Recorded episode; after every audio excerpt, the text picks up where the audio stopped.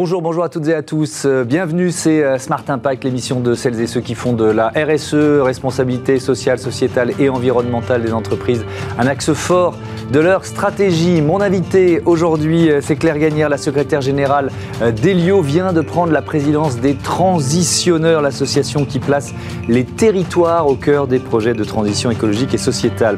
Notre débat, il portera sur le Global Forest Summit, dont la deuxième édition vient de se tenir à Bruxelles, les forêts, puits de carbone, abri naturel de 80% de la biodiversité euh, terrestre. On va évoquer les actions à mener pour la préserver et la régénérer. Et puis dans Smart Ideas, euh, la bonne idée du jour, elle est signée euh, Mémé. C'est une start-up qui veut promouvoir une alimentation innovante, saine et engagée. Voilà pour les titres. C'est parti, c'est Smart Impact.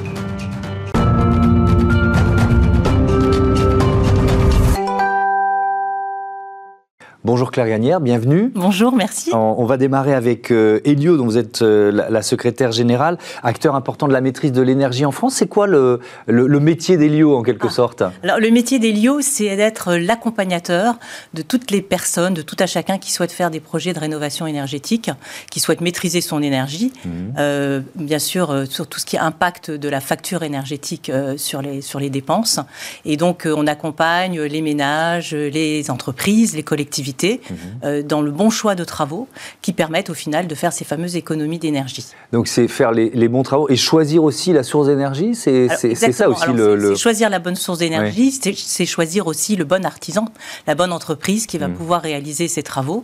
Et ça c'est un vrai challenge. C'est vrai qu'il il faut instaurer de la confiance entre euh, le particulier ou l'entreprise qui va réaliser ces travaux. Mhm. Et donc nous on accompagne toute la chaîne, c'est-à-dire on commence par le début du projet jusqu'à la réalisation du projet et jusqu'aux économies qui ont été réalisées par ces, euh, par ces projets. C'est une façon de mettre le mot sobriété au cœur de la transition écologique, finalement. C'est un mot qu'on n'entend pas suffisamment souvent, qu'on essaye de dire euh, régulièrement dans cette émission. Oui, et puis je crois qu'il y a une vraie prise de conscience de la part euh, notamment de, des particuliers aujourd'hui. Mmh. les, les, flambées, la flambée du coût de l'énergie, bien sûr, a un rôle important dans cette prise de conscience. Et aujourd'hui, le particulier a envie de mieux maîtriser son énergie, mmh. de voir son pouvoir d'achat, ben, si possible, ne pas être impacté par cette hausse de la facture.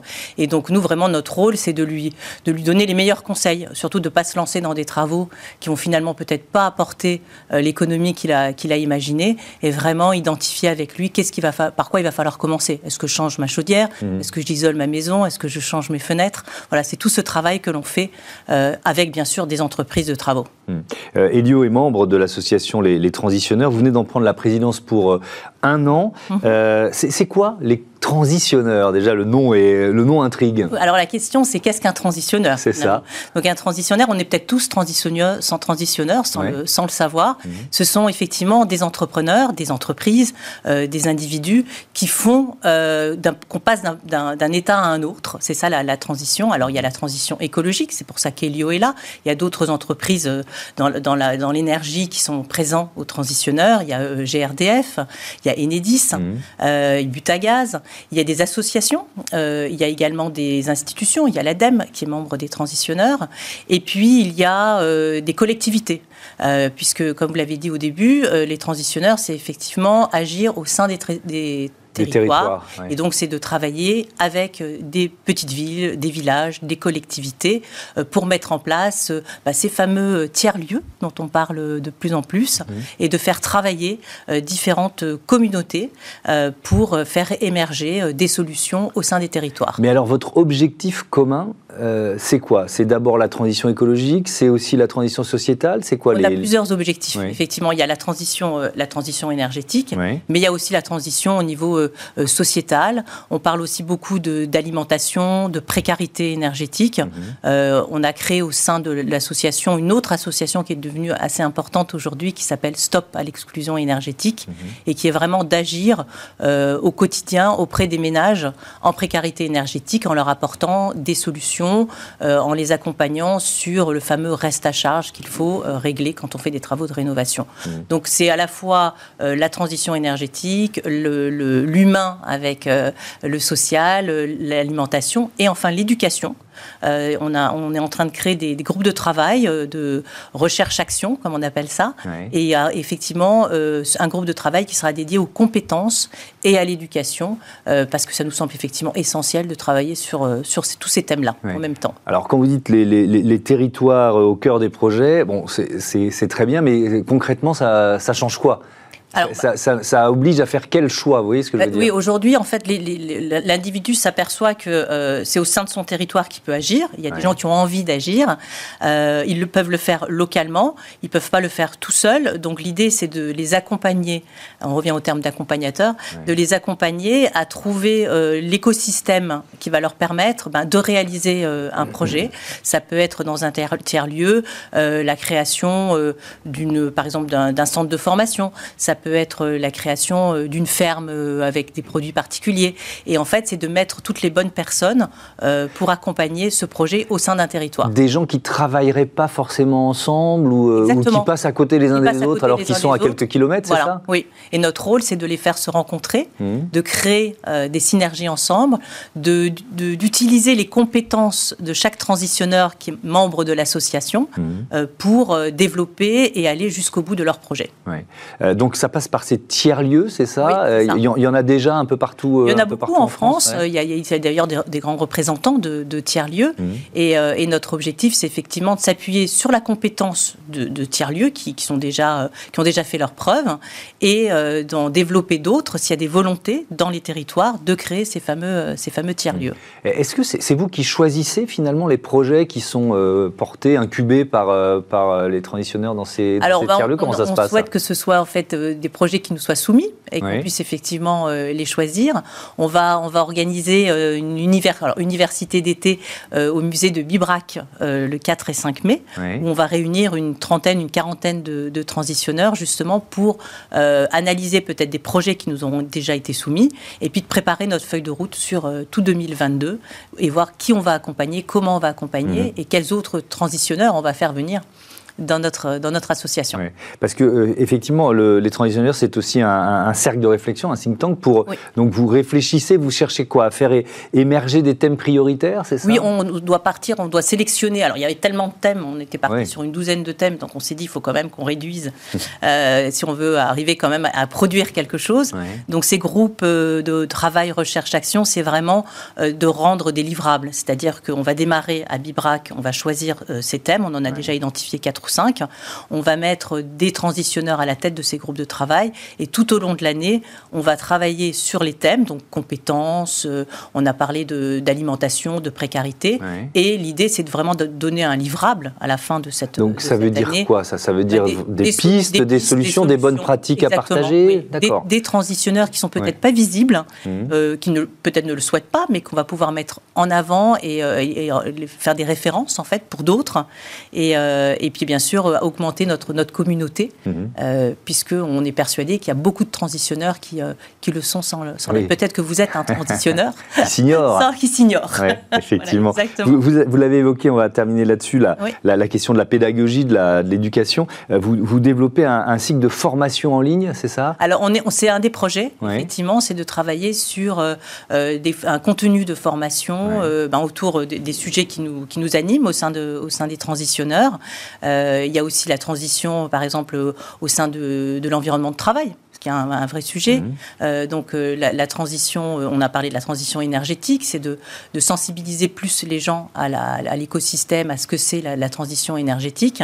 donc c'est de travailler effectivement avec des personnes qui ont une appétence autour de l'éducation pour former, informer euh, tout, enfin, tout à chacun. Oui, mais alors je reviens à la question des territoires. Mmh. C'est aussi un moyen d'attirer de, ou de fidéliser euh, des, talents dans les territoires. Dans les territoires, de, les identifier.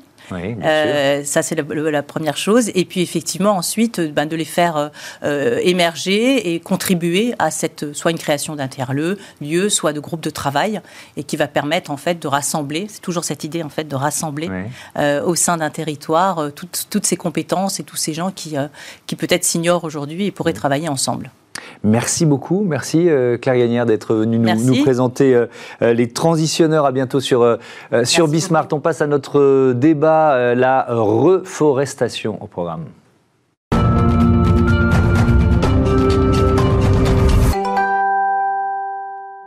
Le euh, Global Forest Summit s'est euh, tenu euh, il y a quelques jours à Bruxelles. C'était la deuxième édition. On en parle tout de suite dans ce débat avec mes invités. Stéphane Allaire, bonjour. Bonjour. Vous êtes le fondateur, président de Reforest Action. à vos côtés, Thomas Friand, bonjour. Bienvenue à vous aussi, fondateur, président de l'Institut Open Diplomacy. C'est quoi Open Diplomacy On est un, think tank créé il y a 12 ans maintenant qui travaille dans l'intérêt des générations futures en étudiant la gouvernance mondiale du développement durable on étudie les 17 objectifs de développement durable des Nations Unies, en essayant de faire en sorte qu'un maximum d'acteurs euh, sociaux, économiques euh, s'en emparent. D'accord. Et Reforest Action, on en a déjà parlé euh, ici. Vous nous rappelez votre, votre mission, votre, votre rôle? On a une entreprise de reforestation, c'est-à-dire qu'on vient préserver, restaurer et assurer la gestion durable des forêts partout en France, partout en Europe, mhm. mais aussi aux États-Unis et sur toute la, ceinture intertropicale, en Amérique du Sud, en Afrique et en Asie. Mhm. Et vous avez donc créé ensemble ce, sommet, ce Global Forest Summit, avec des invités prestigieux qu'on va entendre. Il y avait John Kerry, il y avait le prince euh, Charles. Euh, Stéphane Allaire, c'est quoi l'ambition de ce, de ce sommet? L'ambition du sommet, c'est de laisser garder la forêt tout en haut de l'agenda mondial euh, de, environnemental sur le climat et la biodiversité. Mhm. Et puis aussi, et peut-être surtout, réussir à suivre les enjeux les, objectifs fixés par euh, l'ONU, la Commission européenne, par toutes les institutions mondiales, mhm. pour s'assurer que finalement les objectifs qu'on se fixe soient atteints. Et donc, tous les ans, jusqu'à 2030, on a la ferme intention de suivre des indicateurs et de venir challenger finalement le succès ou le non-succès finalement mhm. de l'atteinte de ces objectifs. Alors, on peut détailler un petit peu, euh, Thomas Friand, c'est quoi ces objectifs 2030 que vous avez fixés? Il y en a beaucoup, euh, parce qu'il s'intègre dans un plan stratégique des Nations Unies euh, qui a été adopté par l'Assemblée générale de l'ONU. Euh, et comme Stéphane le disait à l'instant, notre objectif, c'est de les suivre. Euh, d'une certaine manière, c'est presque un contre-sommet, si j'ose dire. C'est-à-dire qu'on vient là pour prendre ces mesures-là sur la lutte contre la déforestation. On est mmh. assez loin des objectifs. On a encore 10, euh, milliards, 10 euh, millions pardon, d'hectares par an qui sont déforestés. L'objectif mhm. à 2030, c'est d'arriver à zéro. Euh, sur la restauration, on est aussi assez loin des objectifs. On a fait à peu près deux tiers du chemin mhm. d'ici 2030, mais pour l'instant, on n'a que des engagements. On n'a pas de concret, de concret qui est obtenu. Sur la gestion durable, sur le financement des forêts, c'est mmh. pareil. Euh, sur le financement euh, de ces éléments-là, il faudrait multiplier par 25 l'effort annuel mmh. euh, à réaliser. Donc, on a un cadre mondial qui s'appelle le Plan stratégique des Nations Unies pour les forêts, qui, se, qui fait écho aussi aux objectifs de développement durable des Nations Unies, donc qui va jusqu'à 2030. Et on essaye, avec ce sommet, d'engager toutes les parties prenantes, et pas seulement les États, mais aussi les entreprises qui jouent un rôle dans ce secteur. Mais alors, c'est ce que j'allais vous, vous, demander. On va revenir sur, les différents leviers que vous venez d'évoquer, mais, mais, mais sur le contrôle en fait Ça suppose quoi? Ça suppose euh, une collaboration des États, des entreprises? Comment vous allez évaluer finalement le, euh, les progrès qu'on va pouvoir faire année après année? Alors, c'est une question qui est euh, essentielle et je dois avouer qu'on y travaille ardemment parce mm. que pour l'instant, les objectifs sont bien posés, ils sont clairs. D'une certaine manière, c'est rassurant, on sait la route qu'il faut suivre. mais les indicateurs qui sont à mettre en place, ils sont clairs aussi, mais la donnée qui est nécessaire pour piloter ces indicateurs, elle est produite euh, soit de façon erratique, soit de façon euh, euh, partielle, soit on mesure essentiellement des engagements qui sont pris et pas des réalisations concrètes sur le terrain.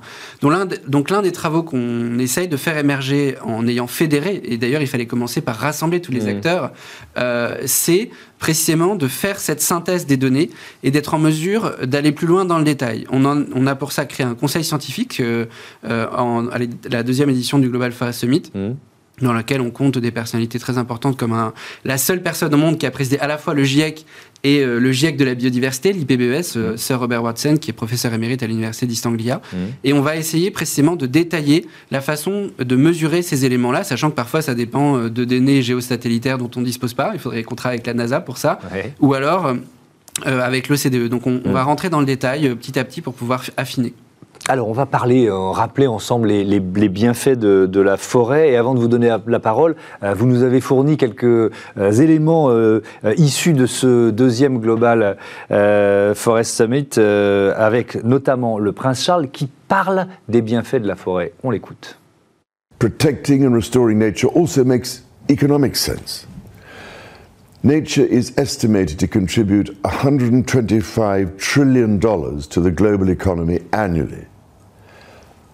Everything we use, produce, and purchase ultimately has been created from nature's inputs. The shift to renewable, bio based solutions is therefore an opportunity to rethink industries so that they become nature positive and climate neutral while creating new jobs and more inclusive prosperity. Euh, Stéphane Allaire, on va parler évidemment de, de, du puits de carbone, de la biodiversité, parce que c'est aussi peut-être surtout ça la forêt, mais c'est une économie, il faut jamais l'oublier. Ah oui, c'est une économie. Les forêts euh, quand elles sont durablement gérées, mm. c'est la plus belle des économies dans la mesure où euh, on vient euh, puiser une ressource dans la limite de ce qui est disponible et cette ressource, elle est durable. Elle se régénère automatiquement à partir de l'énergie solaire et de la photosynthèse. Et, et c'est une économie qui touche des milliards de personnes dans le monde. Des milliards de personnes vivent de la forêt ou survivent de la forêt, suivant mm. les, les zones dans lesquelles on se trouve. Et ça amène euh, à la fois, la forêt amène de l'énergie, de l'alimentation, du bois de construction, etc., mais beaucoup d'innovation aussi. Aujourd'hui, on fait du textile à partir de, bois, par mmh. exemple. Moi, j'ai un t-shirt qui est en bois, très agréable à porter, mmh. je vous le recommande. Euh, et, il existe bien d'autres choses sur l'industrie pharmaceutique, par exemple, sur, sur beaucoup de secteurs insoupçonnés, mais que la, la, la forêt pardon, permet d'adresser de façon durable en partant de la biodiversité comme euh, matière première, en mhm. quelque sorte, plutôt que les énergies fossiles. Oui. Alors, le, côté puits de carbone, on en a souvent parlé. Je voudrais, je voudrais insister avec vous sur la, biodiversité, l'abri naturel que représente la forêt pour la biodiversité. Dans les titres, je disais, c'est 80% de la biodiversité euh, de la planète, tout simplement? 80% de la biodiversité terrestre. Voilà. Ce que j'allais rajouter. Il y a les océans. Évidemment, ne les oublions pas. C'est aussi un puits de carbone majeur. important, exactement. Le, ce qui est important avec la forêt, ce qui est remarquable avec la forêt, c'est que effectivement, dès qu'on est sur les terres émergées, mhm. euh, c'est un foyer de biodiversité remarquable. Tout particulièrement sur l'équateur et dans les zones tropicales. C'est là que la biodiversité mondiale euh, s'exprime le mieux. Mhm. J'étais il y a euh, quelques jours euh, en Amazonie. Bien, vous rentrez en Amazonie, vous ne rentrez pas si vous n'avez pas une machette, tellement ça foisonne de partout. Vous ne pouvez pas faire un pas devant l'autre euh, parce que tout barre votre chemin. Hmm. La biodiversité est omniprésente et, la végétation est particulièrement envahissante. Hmm. Mais cet écosystème forestier, ce qui est très important pour nous, c'est qu'on sait interagir avec, beaucoup plus qu'avec les océans.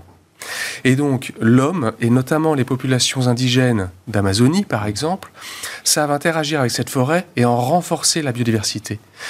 Et donc l'homme n'est pas forcément un élément euh, qui dégrade euh, les écosystèmes naturels, il peut aussi les améliorer, mm. les renforcer. Mm. Et je trouve ça plein d'espoir. Oui, c'est pas une fatalité que l'homme détruise euh, l'Amazonie, mais il y a quand même du travail. Euh, vous, vous, le disiez, Thomas Friand, l'Amazonie est qui est devenue nette émettrice de CO2. On comprend à peu près ce que. Mais ça veut dire quoi en, détail? Ben, En fait, c'est l'inverse de ce que vous avez dit tout à l'heure quand on dit que les forêts sont des puits de carbone naturels. en effet, leur potentiel, c'est de capter, de mm. régénérer jusqu'à 30% de, du CO2 émis euh, euh, dans l'atmosphère. Et ça, c'est euh, probablement notre meilleure arme mm. pour lutter contre le dérèglement climatique. eh bien, le phénomène qui est en train de se produire en Amazonie, avec des étapes majeures en matière de déforestation qu'on a connues ces dernières années, au point où on parle de tipping point, où l'Amazonie sera en train de devenir une sorte de savane, c'est que précisément, euh, elle, n'est plus capable de régénérer euh, l'atmosphère et à force euh, d'appauvrir les sols, de les dégrader, de détruire la biodiversité qui elle-même est régénératrice, eh bien on perd cette capacité de photosynthèse que Stéphane a décrite à l'instant. Mais quand vous parlez de savanisation effectivement de l'Amazonie, on n'y est pas encore. Vous nous décrivez encore la, la, biodiversité, sa puissance, et c'est pas irréversible, ça encore. Alors c'est les, effets du, il y, a deux choses. Il y a l'effet de la déforestation, qui lui va, euh, c'est ralenti, mais reste quand même à un niveau de, euh, de dégâts qui est majeur. Hein. je le disais tout à l'heure, c'est 10 millions d'hectares par an euh, qui sont encore déforestés. Il y a aussi l'accélération des dérèglements climatiques qui viennent créer de mm-hmm. nouvelles formes de risques. Alors, dans ce qui concerne l'Amazonie, c'est les grands feux de forêt qui viennent s'ajouter à à ce qu'on a vu. On se rappelle euh, tous au moment du G7 de Biarritz, euh, euh, le président Macron qui, qui du fait de, la présence amazonienne de la France en Guyane, s'alerte et d'ailleurs s'écharpe avec le président Bolsonaro sur le sujet, mmh. parce que précisément ça, fait, ça touche à la souveraineté des États. Et puis, de façon plus générale, ce qu'on voit en Amazonie, c'est cette nécessité de passer d'une logique uniquement de conservation de la nature, ce qui est indispensable et c'est la priorité numéro un, mhm. à une logique de restauration de certains écosystèmes parce qu'ils ont tellement déjà été dégradés soit par l'exploitation humaine immédiate, soit par les effets continus, progressifs, de plus en plus intenses des changements climatiques, qu'il faut pouvoir réparer des écosystèmes. C'est une partie du travail que fait Reforestation dans, dans 40 pays. Oui, et alors il y a une question euh, centrale euh, qui est la question du euh, financement évidemment, et je vous propose d'écouter un autre intervenant du Global Forest Summit, c'est l'envoyé spécial climat du président président américain, c'est euh, John Kerry. On l'écoute. You have places where forest is obviously worth more cut than standing. We have to change that. And governments can change that with regulations, they can change it with policy, they can change it with enforcement. There are plenty of ways for us to step in and shift the valuation, shift our own personal valuation, as well as the monetary valuation within the marketplace. So uh, to really do that, I mean, this is this shift is really contained. It's a core component of the plan to conserve global forests. And what we need to do is work together, governments, other partners, and catalyze private sector investment, finance, and action. Euh, Stéphane Allaire, ça c'est un enjeu Euh, majeur qu'on comprend bien. On en est où? C'est-à-dire que pour l'instant, c'est plutôt l'inverse que décrit John Kerry au début de son intervention, c'est-à-dire que euh, c'est plus rentable d'abattre une forêt. Euh, on, en est où sur la bascule de, des leviers de financement en fait? Les financements s'accélèrent, s'amplifient. Mmh. cette année, en 2022, 2,4 milliards de dollars américains seront euh, affectés à la préservation, la restauration et la gestion durable des forêts. C'est beaucoup d'argent, mais c'est encore très loin du compte puisque euh, l'ONU, le World Economic Forum, ont fait des estimations de ce qu'il faudrait attribuer à la forêt pour euh, l'entretenir, pour qu'elle puisse continuer à apporter tous les services qu'elle nous rend. Mmh. Euh, et on parle de entre 400 et 600 milliards de dollars d'ici 2030. donc, on est encore très loin du compte. Et il y a une réelle urgence. Moi, ce que je voudrais quand même souligner, c'est que chez Reforestation, ça fait 12 ans qu'on fait ce métier de, mmh. de restauration forestière. On a vécu cette bascule vers un regain d'intérêt euh, du secteur privé, des entreprises vers la forêt.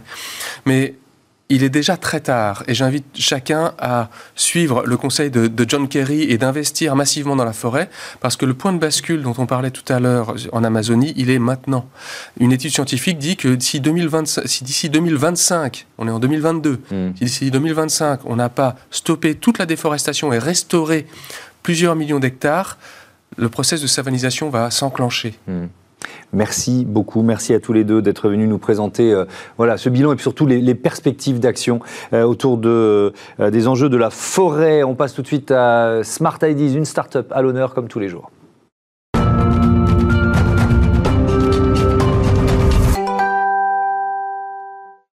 Bonjour Caroline Lio, bienvenue. Vous êtes euh, la fondatrice de Mémé, euh, créée en 2018.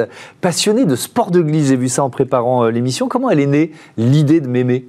En fait, je fais des boissons depuis une vingtaine d'années pour effectivement mes sports de glisse, que ce soit le skateboard ou le snowboard il y a quelques années. Et puis, j'avais besoin de trouver des boissons saines, fonctionnelles, qui fassent du bien pour la santé. Mhm. Et puis, ben, j'ai commencé à mélanger des produits naturels. Et c'est après un tour du monde que j'ai découvert les bienfaits et de la sève d'arbre et du thé vert matcha et une pépite française qui est une innovation chez Mémé qui est le mou de raisin pour remplacer le sucre. Mmh. Donc j'ai fabriqué ce concept de boisson, il y a eu l'engouement auprès de mes amis.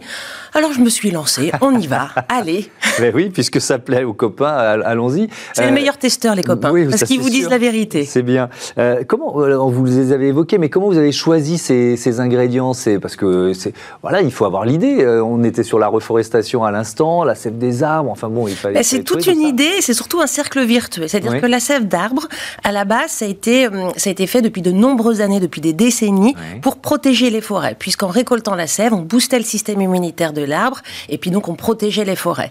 Et puis, ils se sont rendus compte que les sèves avaient des vertus également nutritionnelles. Chaque sève a une fonctionnalité. Mmh. Nous, par exemple, la sève d'érable avec 46 vitamines et nutriments va être très bien pour le petit déjeuner, va être très bien pour reminéraliser le corps. Alors que la sève de bouleau est plus connue pour un côté détox, purifiant, drainant. Et en fait, mhm. j'ai utilisé cette fonctionnalité de la sève pour la transformer dans une boisson du quotidien. D'accord. C'est quoi votre mode de, distribution? Alors aujourd'hui, on est présent national chez Monoprix.